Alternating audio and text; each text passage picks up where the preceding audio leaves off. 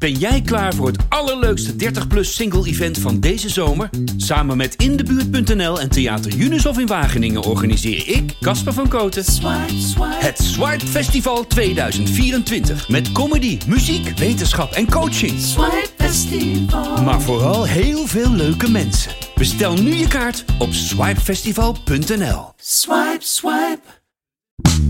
Ik zoek de liefde en stond weer af. Dit is de podcast, Casper spreekt af. Ja, ja, lieve luisteraars. Daar ben ik weer met deel 2 van het gesprek met Roos Vonk, professor Dr. Roos Vonk, waarin wij al zo ongelooflijk veel hebben aangeraakt. Ik voel dat jullie zitten te wachten op het prachtige tweede deel van dit bijzondere gesprek. Bij deze, geniet. Ik moet meteen schiet ik in een soort kramp vanwege waar ik echt allergisch voor ben, is, zijn alle bureaus en e- event businessjes en typetjes die, eh, zeg ik met alle vormen van respect, maar toch het over leiderschap eh, hebben. Het, het- ik vind het, dat vind ik zo'n.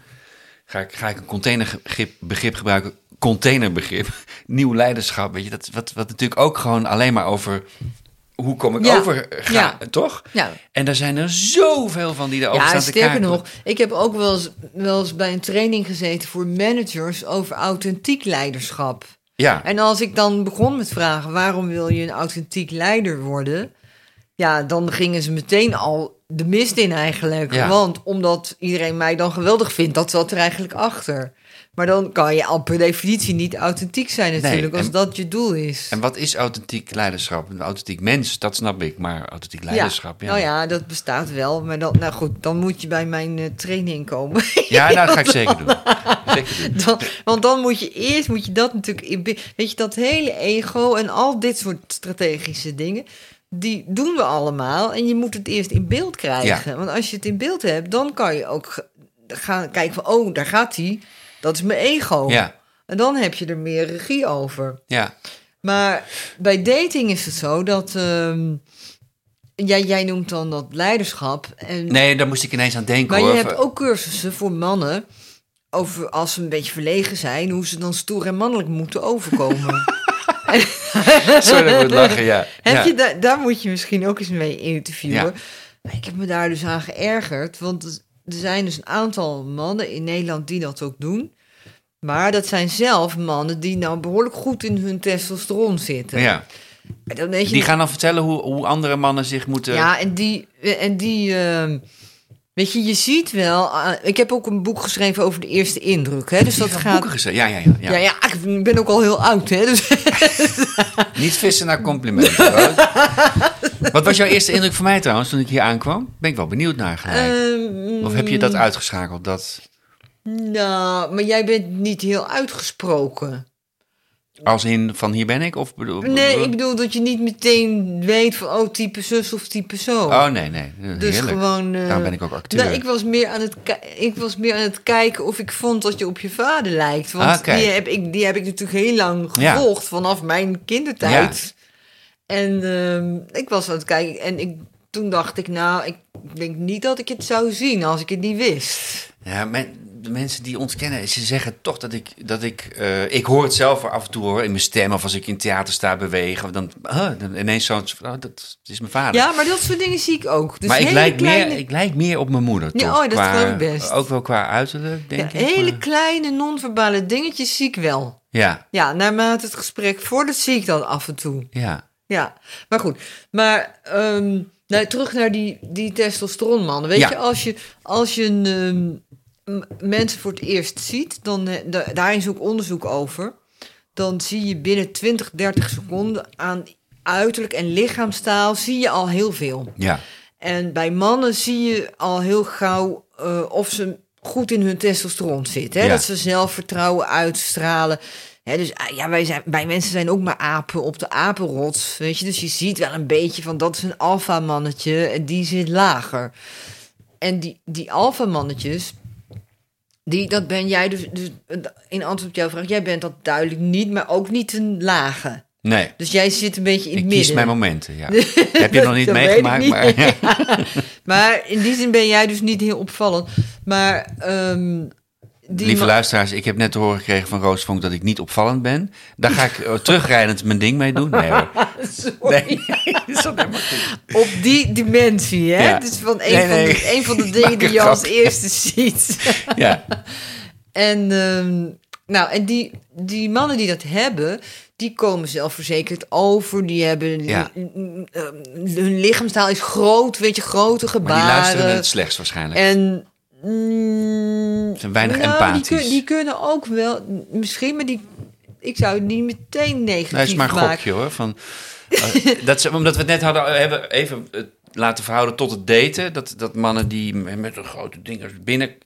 Ja, kan ik me voorstellen dat die, dat die vooral bezig zijn met hoe ze overkomen... en hoog in de testosteron en dit en dat. Nee, maar dat hoeft niet zo te zijn. Nee, dan is je beeld toch te simpel. Want kijk, bij de apen ik zit er nooit bij als een man bij mij komt om te daten. Weet je? Dus ik Ja. probeer me voor te stellen Ja. hoe mijn eh compadres eh, van dezelfde sekse zijn... Als ze, als ze gaan doen wat ik doe. Nee, maar als het een... Kijk, die bestaan natuurlijk wel, die jij schetst. Maar een goede alfaman is ook heel sociaal. Bij de apen is dat ook zo, hè? Ja, Dus de alfaman is heel sociaal. Die let ook op hoe iedereen zich Ja, voelt. precies. En, want die moet wel gewoon... raapt een peuter op. En, Die is eh, verantwoordelijk voor het ja. en zeilen van de groep. Ja. Dus een goede alfaman, die kan ook best ehm, goed... Die zijn vaak ook wel charismatisch. Dat je een heel leuk gesprek hebt ermee. ja, Dus weet je, het is ook zo, dat staat dan weer in dit boek, Mijn Ego, dat narcistische mensen zijn de eerste twee, drie ontmoetingen heel leuk. Pas na zeven of acht ontmoetingen gaan mensen voelen van, ja, maar die is eigenlijk helemaal niet met mij bezig. nee, precies. Ja. Dus dat duurt een tijdje. Ja. Want gewoon zelfverzekerd, extravert gedrag en narcisme ligt heel dicht bij elkaar. ja. En, en narcisme ga je pas spotten als je wat verder bent in de kennismaking. Maar die zijn ook heel charismatisch vaak. Zien er leuk uit. Dus die doen ook meer aan hun uiterlijk, weet je. Dus dat is dan vaak best wel leuk, zo'n date. Maar nou terug naar die man van die trainingen. ja. Die hebben dus in hun hele lichaamstaal... he- hebben ze iets wat niet elke man heeft. En dan gaan ze dus cursussen geven voor verlegen mannen. Van, en dan gaan ze hun succeservaringen vertellen... van hoe ze vrouwen hebben versierd. En dan denken die verlegen mannen... wow, dat wil ik ook. Ja. En die denken dan dat ze ook zo kunnen worden. En dat is gewoon niet waar. Dus daar erger ik me aan. Want dan ga je dus met jouw charisma en jouw testosteron... ga je eigenlijk een sprookje verkopen van... eh, want kijk eens hoe ik die vrouwen versier, zo doe je dat. Ik moet aan, aan een van de beste films ooit. Een tijd geleden was het mijn absolute nummer één. Eh, er zijn er inmiddels andere goede films ook uit. Maar Magnolia werd laatst weer op televisie uitgezonden. Met eh, Tom Cruise in die rol van die. Oh ja. Weet je wel? Wat dan uiteindelijk een totaal emotioneel mishandeld een mannetje blijkt te zijn. Wat, wat zijn uitweg heeft gekozen in het. Ja. eh, een prachtige film. Ja, Met dat is, ik moet, het is wel voor mij lang geleden dat ik die heb gezien hoor. Dus ik heb er niet alles paraat.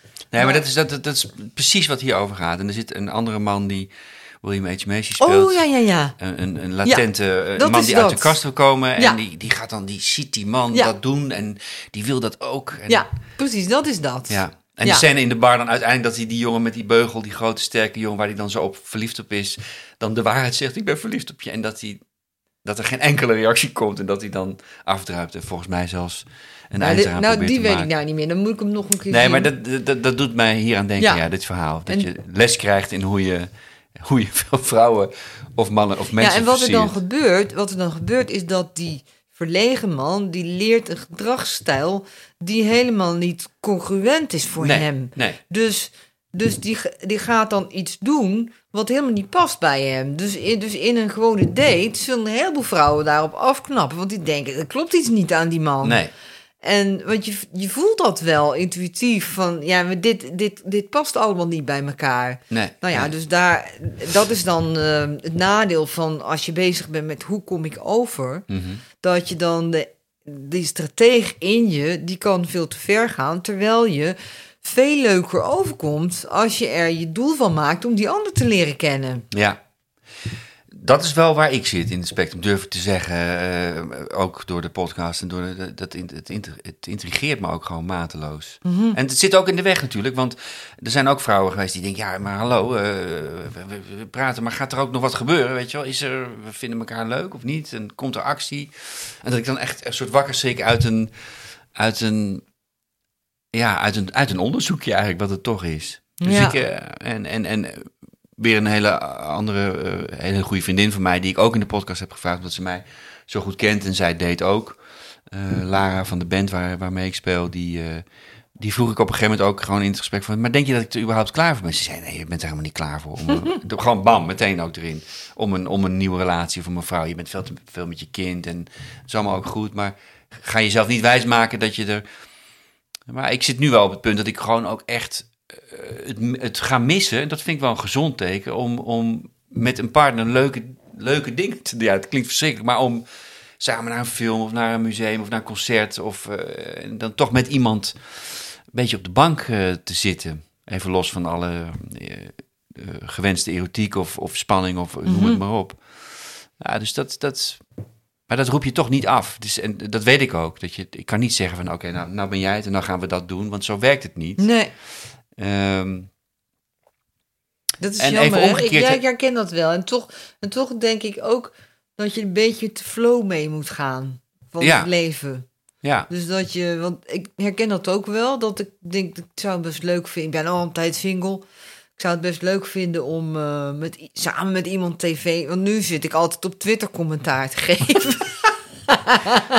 en als je een partner hebt, kan je gewoon lekker even tegen elkaar. ja, En wat ik ook wel, wat ik zelf wel jammer vind van geen relatie, is de humor. mhm, Omdat je ook als je iemand, een partner hebt die gevoel voor humor heeft, dan word je elke dag een beetje gekieteld in je Ja, hoofd. ja. En dan word je zelf ook scherp gehouden. Je moet aan, aan de bak dan. Om En dan, op ja, een en, leuke manier. en iemand, iemand eh, laat van een andere invalshoek ineens iets zien. ja, En waardoor je even geprikkeld wordt. ja, En dan, dan denk ik wel eens, maar ik vind het dan wel jammer. In, in- weet je, ik vind het ook wel fijn om geen party te hebben. Dat je gewoon lekker kan doen waar je zin in hebt. Maar ik vind het dan in dat opzicht niet goed voor mezelf. Omdat ik niet iemand heb die mij een beetje bij de les houdt af en toe. Dus dat moet ik dan zelf doen. En bestaat, dat snap ik heel goed, best- bestaat daar ook een tussenvorm in, jouw optiek van lekker doen waar je zin in hebt, terwijl je een partner hebt? Of, is, of heb je dat... Nou, kijk, als ik een partner heb, dan gaat dat wel een beetje zo in mij zitten. Dat je er altijd een beetje rekening mee houdt. Mhm. Dat vind ik ook niet erg. Want dan, op het moment dat je dat doet, vind je dat ook niet erg. Nee, Maar als die er niet is, dan, dan, dan doe je dat ook niet. En dat is dan wel weer lekker. ja, Dus daarom zeg ik, ga maar een beetje met de flow mee. Nou is hij er niet, dan gaan we gewoon een lol hebben van de vrijheid. ja, zeker, zeker. Maar, en als die er wel is, dan maak je daar weer iets leuks van. Ja, maar het klinkt alsof je niet, niet, niet actief eh, zoekt, maar Nee. eh, dat je het, het, ge- het gebeurt je of niet. Ja. Maar je zit natuurlijk niet op een plek. En ik- volgens mij ben je ook geen. Je bent ook geen uitgaanstype. Nee, eh, wat niet in, meer. Wat in de Nee. kroeg gaat hangen. Nee, Nee. niet meer. Maar Ik heb wel inderdaad in het verleden veel partners gewoon in de kroeg ontmoet. ja, En wat dan begon als een one night stand, als een relatie werd. ja, En, eh, ja, en nu, ik zit in een moeilijke demografische groep. Mijn moeder had een huwelijksbureau, hè? ja. Dat, dat, sorry, daar, daar had ik net al op Dus- en mijn moeder dat- zei altijd, eh, oudere, hoogopgeleide vrouwen. pff. En trok ze een heel moeilijk gezicht. ja. Maar een huwelijksbureau eh, was in die, gewoon een, een koppel. Ja, zij koppelde Een- mensen aan elkaar. Ja. Dus dat was nog. eh, Daar is ze mee begonnen toen ik geboren werd. Omdat ze toen dacht. Ze, ze had er werk buiten de deur. Maar ze had een, een, een oppas. En ze dacht, ja, ik vind het helemaal niet leuk. Want die oppas zit de hele tijd bij het kindje. En ik ben aan het werk. Ik wil gewoon thuis zijn. Ja, En toen is ze thuis een huwelijksbureau begonnen. Dat was begin jaren zestig, hè. Dus eh, ja. toen had je nog geen datingsites. En En, toen ging je gewoon trouwen. We hebben, we hebben in de podcast ook heel lang eh, eh, een vast itempje Liefde van Toen. Dat is die Instagram, ik weet niet of je die pagina kent, maar die, dat is waanzinnig prachtig. Is dat? Het zijn dus mensen die ehm, puur uit liefhebberij krantenbericht, contactadvertenties van 1897 Oh ja, tot ja. ja. 1930, eigenlijk een beetje tot het begin van de crisisjaar. Eh, en dat is zo smullen om dat, om dat te zien. Gewoon hoe, hoe dat ging. Dat. Gewoon het idee, het romantische idee. Trein van 23 uur 18 uit van Wageningen naar Utrecht. Daar zat jij. Huh. Alsjeblieft contact bij. Nou ja, überhaupt het idee al dat, dat, dat de ander eh, ook die krant zou moeten lezen. Ja. Omdat, weet je, de, de, de, de kansberekening is zo minimaal. Ja, ja. En toch het idee dat er dat er dingen ontstaan Ja, dat zijn. was dan de enige mogelijke manier. Ja, waarschijnlijk laatst was iedereen ook de krant om die reden. Ja, in, dezelfde, in dezelfde zuil. ja, Ja. ja. En dan stond er eh, geen bartype. Dat, stond, ja, dat stond er toen nog niet volgens mij. In contactadvertentie stond in die tijd vaak. Oh, of, eh, toen je moeder het huwelijksbureau. Nee, in, want mijn ouders lazen ook Vrij Nederland. Daar Ja, ja, ja. stonden contactadvertenties in. Dan stond er wel eens geen bartype. ja, ja, ja, precies. Of juist wel bartype. Joep van het Hek heeft ooit een hele leuke grap gemaakt daarover. Over de, contact, de moderne contactadvertentie. Man zoekt vrouw, neuken geen bezwaar. Als in kinderen. Maar goed, dus, dus, ehm, dus mijn moeder zei hoogopgeleide oudere vrouwen. Want die waren zoveel eisend. Ja. En er was helemaal geen vraag naar. En laagopgeleide mannen, dat was de andere moeilijke categorie. Ja.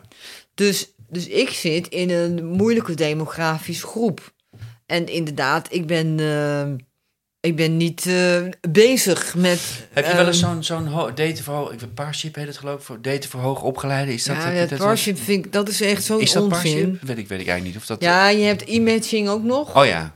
Aan? e-matching heb ik vroeger wel eens gedaan. Maar je hebt een, een bepaalde voor hoog opgeleide die, die Ja, dat is daarmee... eh, pa- Ja. pat- of, eh, En Parship doet de zogenaamde persoonlijkheidsmatch. Oh ja, ja, ja. maar ja. dat is, daar moet je niet intrappen. Nee, dat doe ik ook Daar niet, heb ik ook ergens op YouTube staat wel ergens een filmpje van mij waarin ik uitleg waarom het onzin is. Oké, ja, ja. Gewoon En, weer een ehm, verdienmodel om... eh, Ja, het is wetenschappelijk totale flauwekul. Dat matchen.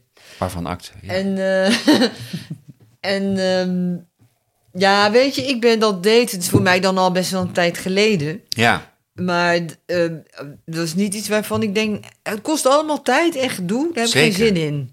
Nee. Je hebt, je hebt het druk genoeg met je publicaties. Ja, en ik heb altijd veel te doen. En, Ja. ehm, dus voor mij is het meer dat ik denk... Nou, Colleges geef je ook. ja, Nog? maar weet je, dat is natuurlijk het probleem. Als je een man bent en je, en je hebt ergens verstand van...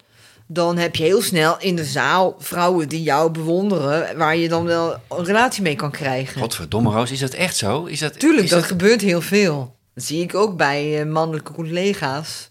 Maar ik als, als acteur, eh Ja, jij, cabaretier... jij kan eh, dat ook wel, want jij bent een bekende Nederlander. Ja, maar ik ben er dan of niet... Mijn, mijn ex-partner zei het wel eens. Ze zei, je hebt het gewoon helemaal niet door. Je ziet het helemaal niet, dat, dat vrouwen jou... eh, je bent er helemaal niet mee bezig. Dat zei dan denk ik meer over mijn loyaliteit. Want ik ben een erg ja, loyaal persoon. ja. durf ik wel te zeggen. Maar, ehm, en ik zou me denk ik ook, tuurlijk heb ik, ben ik in de, in, de, in, de, in de posities geweest dat we bij een film, dat er figuranten waren, eh, dames die natuurlijk zo stonden van, hier ben ik. En, maar daar, daar zou ik me zo, ja, ik weet het niet, ik zou het niet over mijn hart kunnen verkrijgen, denk ik. Om daar dan gebruik van te maken. Niet eens meer. Ja, maar- ja, ja. Ja, nee, ik wil het op natuurlijke kracht Ja, eh, dus jij zou, doen. ja, dus jij zou liever eh, iemand ontmoeten die niet weet wie jij bent. Nou, ik, als ik op vakantie ben, dat valt ook wel mee hoor, met mijn bekendheid eh, in Nederland. Ik ben niet... Ja, je bent niet iemand die snel ben wordt geen- herkend. ben geen denk Robert ik. den Brink. Nee. eh, of zo. Eh, of, of Carlo Boshart, of noem maar. Maar ehm, het, is, het is er wel eens. Maar dan is het. Ik heb ook wel eens dat mensen mij vragen: Ik ken je, maar waar, zeg me even waarvan ook alweer? Zeg, ja, als ik dat moet, zelf moet gaan vertellen, dan ben ik geen, be- bekende, ben ik geen echte bekende Nederlander. Dus dat ik zeg ken het ik niet. ook dan zeggen. Dan zeggen ze, waar ken ik jou van? Dan zeg ik, ik zou het niet weten. Nee, nee. Fijne dag. Ja. Want ik kan natuurlijk niet zeggen waar iemand mij van kent. Nee, nee. nee eh, mijn vader had wel een hele mooie... Vroeger toen wij op vakantie... Toen zijn nog heel veel op tv. Want we waren ergens op vakantie aan het eten. En dan, bent u Kees van Koot? En dan zei hij, soms. Punt, weet je wel? Van nu, eh, nu even niet. Ja. Nou, dat is eigenlijk wel... Nee, maar dat... dat ja, maar ik snap het wel. Dat je dan als ik durf daar geen gebruik van te ja. maken. Ik, ik, ik vaar daar niet op, zeg maar. Misschien is dat stom. Maar je zou, ja, Maar je zou natuurlijk best. Want kijk, het is natuurlijk niet zo dat een vrouw jou per se leuk vindt omdat je bekend bent. Nee, en ik moet zeggen, Ze zelf jou die, gewoon dan leuk. bij die dating apps weten, eh, zeker nu ik die podcast mij geschreven heb, ik sta er gewoon als mezelf op. Geen, eh, geen pseudoniem of gewoon echte dingen. Ehm, meer dan de helft weet, herkent me ook wel van iets. En als het dan tot een ontmoeting komt, dan, dan dat valt me duizend procent mee hoe, hoe vrouwen daaraan refereren of op acteren. Helemaal Mhm. niet eigenlijk. Daar ben ik heel blij om. Dan is het toch gewoon dat ik als mezelf tegenover iemand anders als zich onbekende zelf Ja. zit. En dat is heel fijn. Daarom durf ik het ook. Als dat, nou, als dat nou heel anders was geweest vanaf het begin af aan, dat ik had gemerkt, god, maar ik zit hier alleen maar met mensen die, die, die naar de televisiestudio mee willen of zo. Eh, dan was ik snel klaar geweest. Maar dat heb ik, niet, heb ik echt niet veel gehad. Nee. Dus dat is fijn. Ja, zeker. Dus Roos, je moet er weer even uit. Zet slinger die dating apps aan. En eh, Ja, maar oh ja, want dat wilde ik zeggen. Dus gaat heel serieus kijken. ook. eh, waarom ik dat niet wil. Ja, oké, ja. Ehm, wat, wat je hebt als vrouw, als je, als je een soort van maatschappelijke status hebt bereikt, hè, dus ik denk wel dat ik kan zeggen dat ik dat heb, dan krijg je snel dat mannen willen laten zien dat ze niet voor je onderdoen. Oh god, wat is het toch ja, dat is ik inderdaad binnenkwam- heel vermoeiend. Nee, nee, nee, ja, maar het is zo 2023 en waar, waar, waar, we hadden het over de NPO net toch even, weet je wel, over Ja, het, het, het niet uit elkaar rukkende, eh, te rukken geraamte van, eh, van, eh, van de seksenscheiding, zeg maar. Ja, het is, ja eh, en, dat is, en dat zit gewoon misschien ook wel in de aard van het beestje. Ja.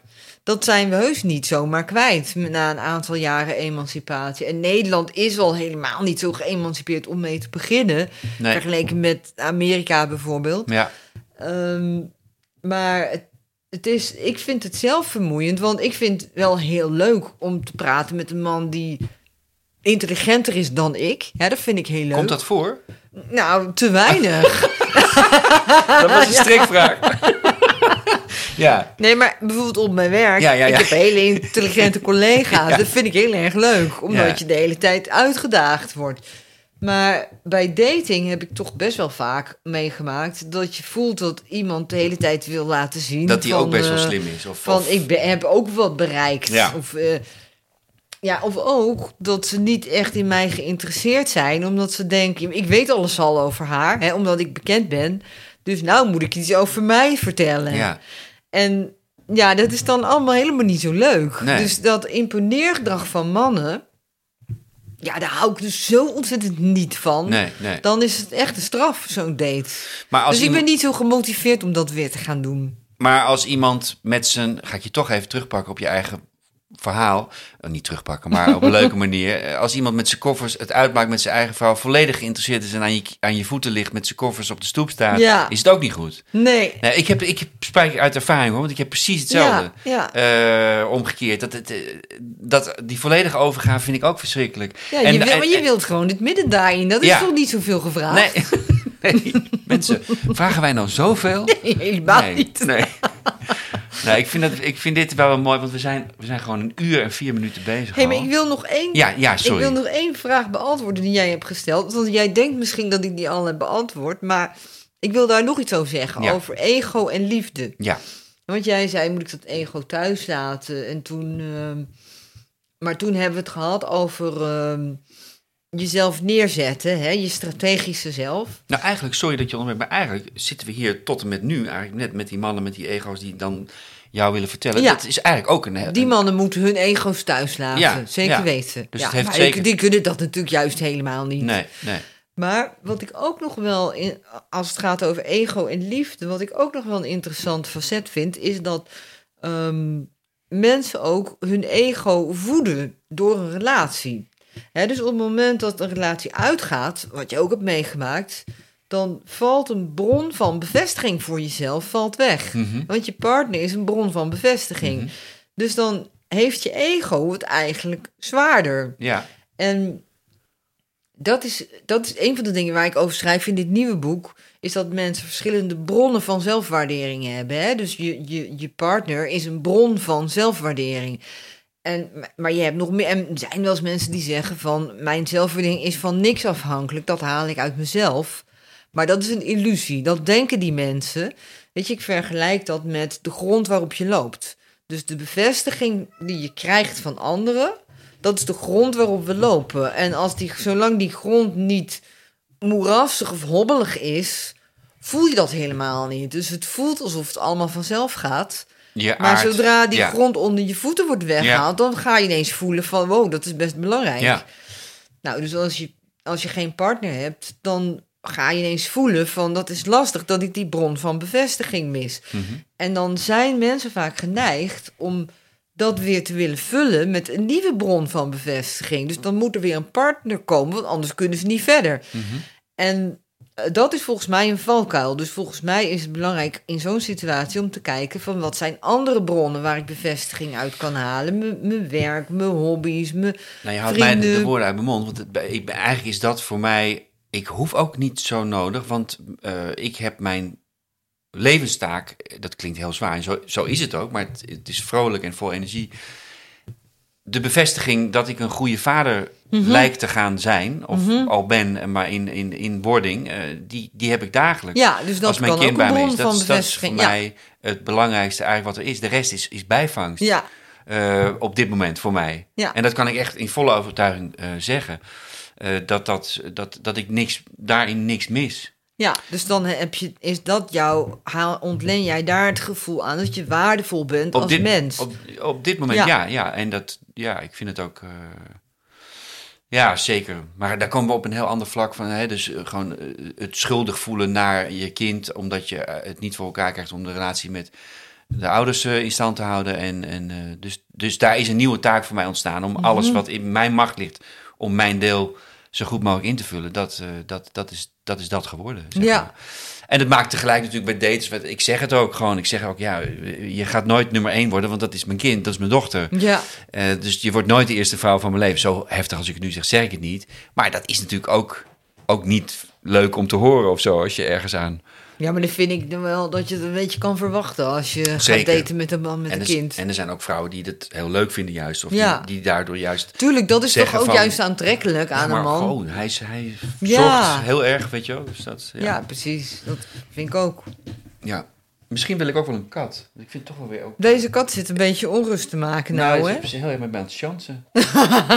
Dus ze wil gewoon dat je de deur open doet. Oh, oké. nou, dan ga ik dat doen. En dan sluiten we dit ontzettende leuke gesprek af. Want ik, eh, eh, ik ga vanavond met mijn vader naar het theater. En dit- Leuk. ik moet een beetje op tijd eh daar Als zal zijn. ik er nog een meegeven voor je vader? Ja. ja, dit is ook voor mijn vader heel goed. Ik laat het even zien. Ons allemaal. Dankjewel, Roos. Fantastisch gesprek. Nou, Vond vond ik het heel leuk. Ja. Ehm, zijn er nog vragen? Nee. ja, dan moet jij zeggen of Ja. je nog vragen hebt. Nee, ik ga hier. eh, ik, bel, ik bel of mail je weer als ik, als ik het uit heb. En dan eh, laat ik me liggen. Ja, even, dat hoeft nou niet voor de, voor de podcast, maar waar we het helemaal over hadden in het begin, voordat je aan het opnemen was. eh, hoofdstuk 1, daar Ja. staat dat allemaal in over wat er onbewust allemaal gebeurt. Ja. Weet je, dus al, als je alleen al hoofdstuk 1 leest, dan, dan weet je eigenlijk al wat ik, Ja. waar we het toen over hadden. Blinde vlekken. Of de inleiding bedoel je? Nee, eh, de, in, de hoofdstuk 1. Dus niet de inleiding, maar hoofdstuk 1. Want dat gaat Ja. over hoe het onbewuste werkt. Ja. En wat er onbewust allemaal gebeurt achter de schermen zonder dat we het beseffen. En wat ik noemde die onbewuste soep en zo. Dat staat daar allemaal in. En hier eh, sluit ik het gesprek af. Deel 2 was dit van de fantastische podcast. Eh of het fantastische gesprek. Laat ik mijn eigen podcast niet al te veel eh, oppompen in eh, populariteit.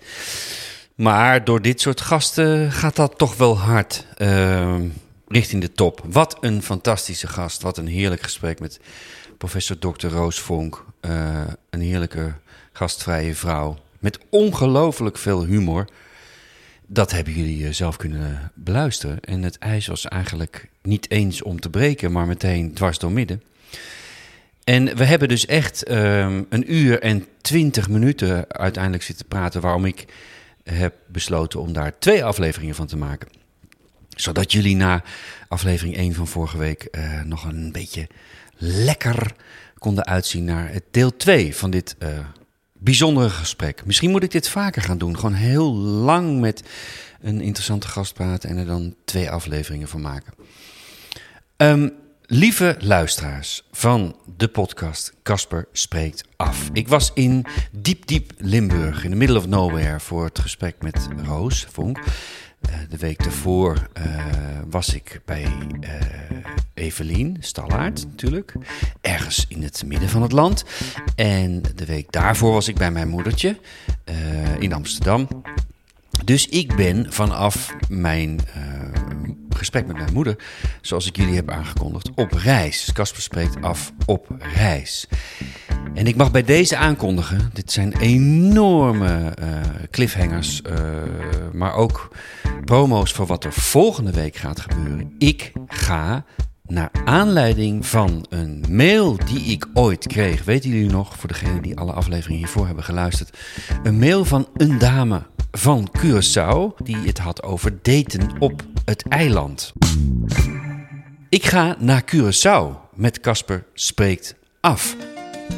En volgende week de eerste aflevering van Casper Spreekt Af op reis Dushi Curaçao. Hoe is daten op een eiland? De dating apps zijn na één avond, heb ik me laten vertellen, uh, leeggeswiped. Uh, dan ben je door je keuzes heen. En ook kent uh, zoveel volk elkaar dat je ook met een nieuwe getrouwde man of vrouw niet gezien mag of wilt worden. Kortom, het is ingewikkeld. Ja, en daar nog het belangrijkste bij waarmee ik of geïnteresseerd raakt door die brief die ik een tijd terugkreeg. Je bent constant eigenlijk bezig met ontvangen en afscheid nemen op een eiland. Want ja, die, die vluchten die vertrekken allemaal weer. Of de, dat schip waar die leuke man of vrouw uh, mee aankwam, vertrekt ook weer. Hoe is dat voor de Curaçaoenaars? Hoe is die dynamiek? Volgende week aflevering 1. Casper spreekt af op reis vanaf de Nederlandse Antillen. Dit was Casper spreekt af, graag tot volgende week. Een date verstandig.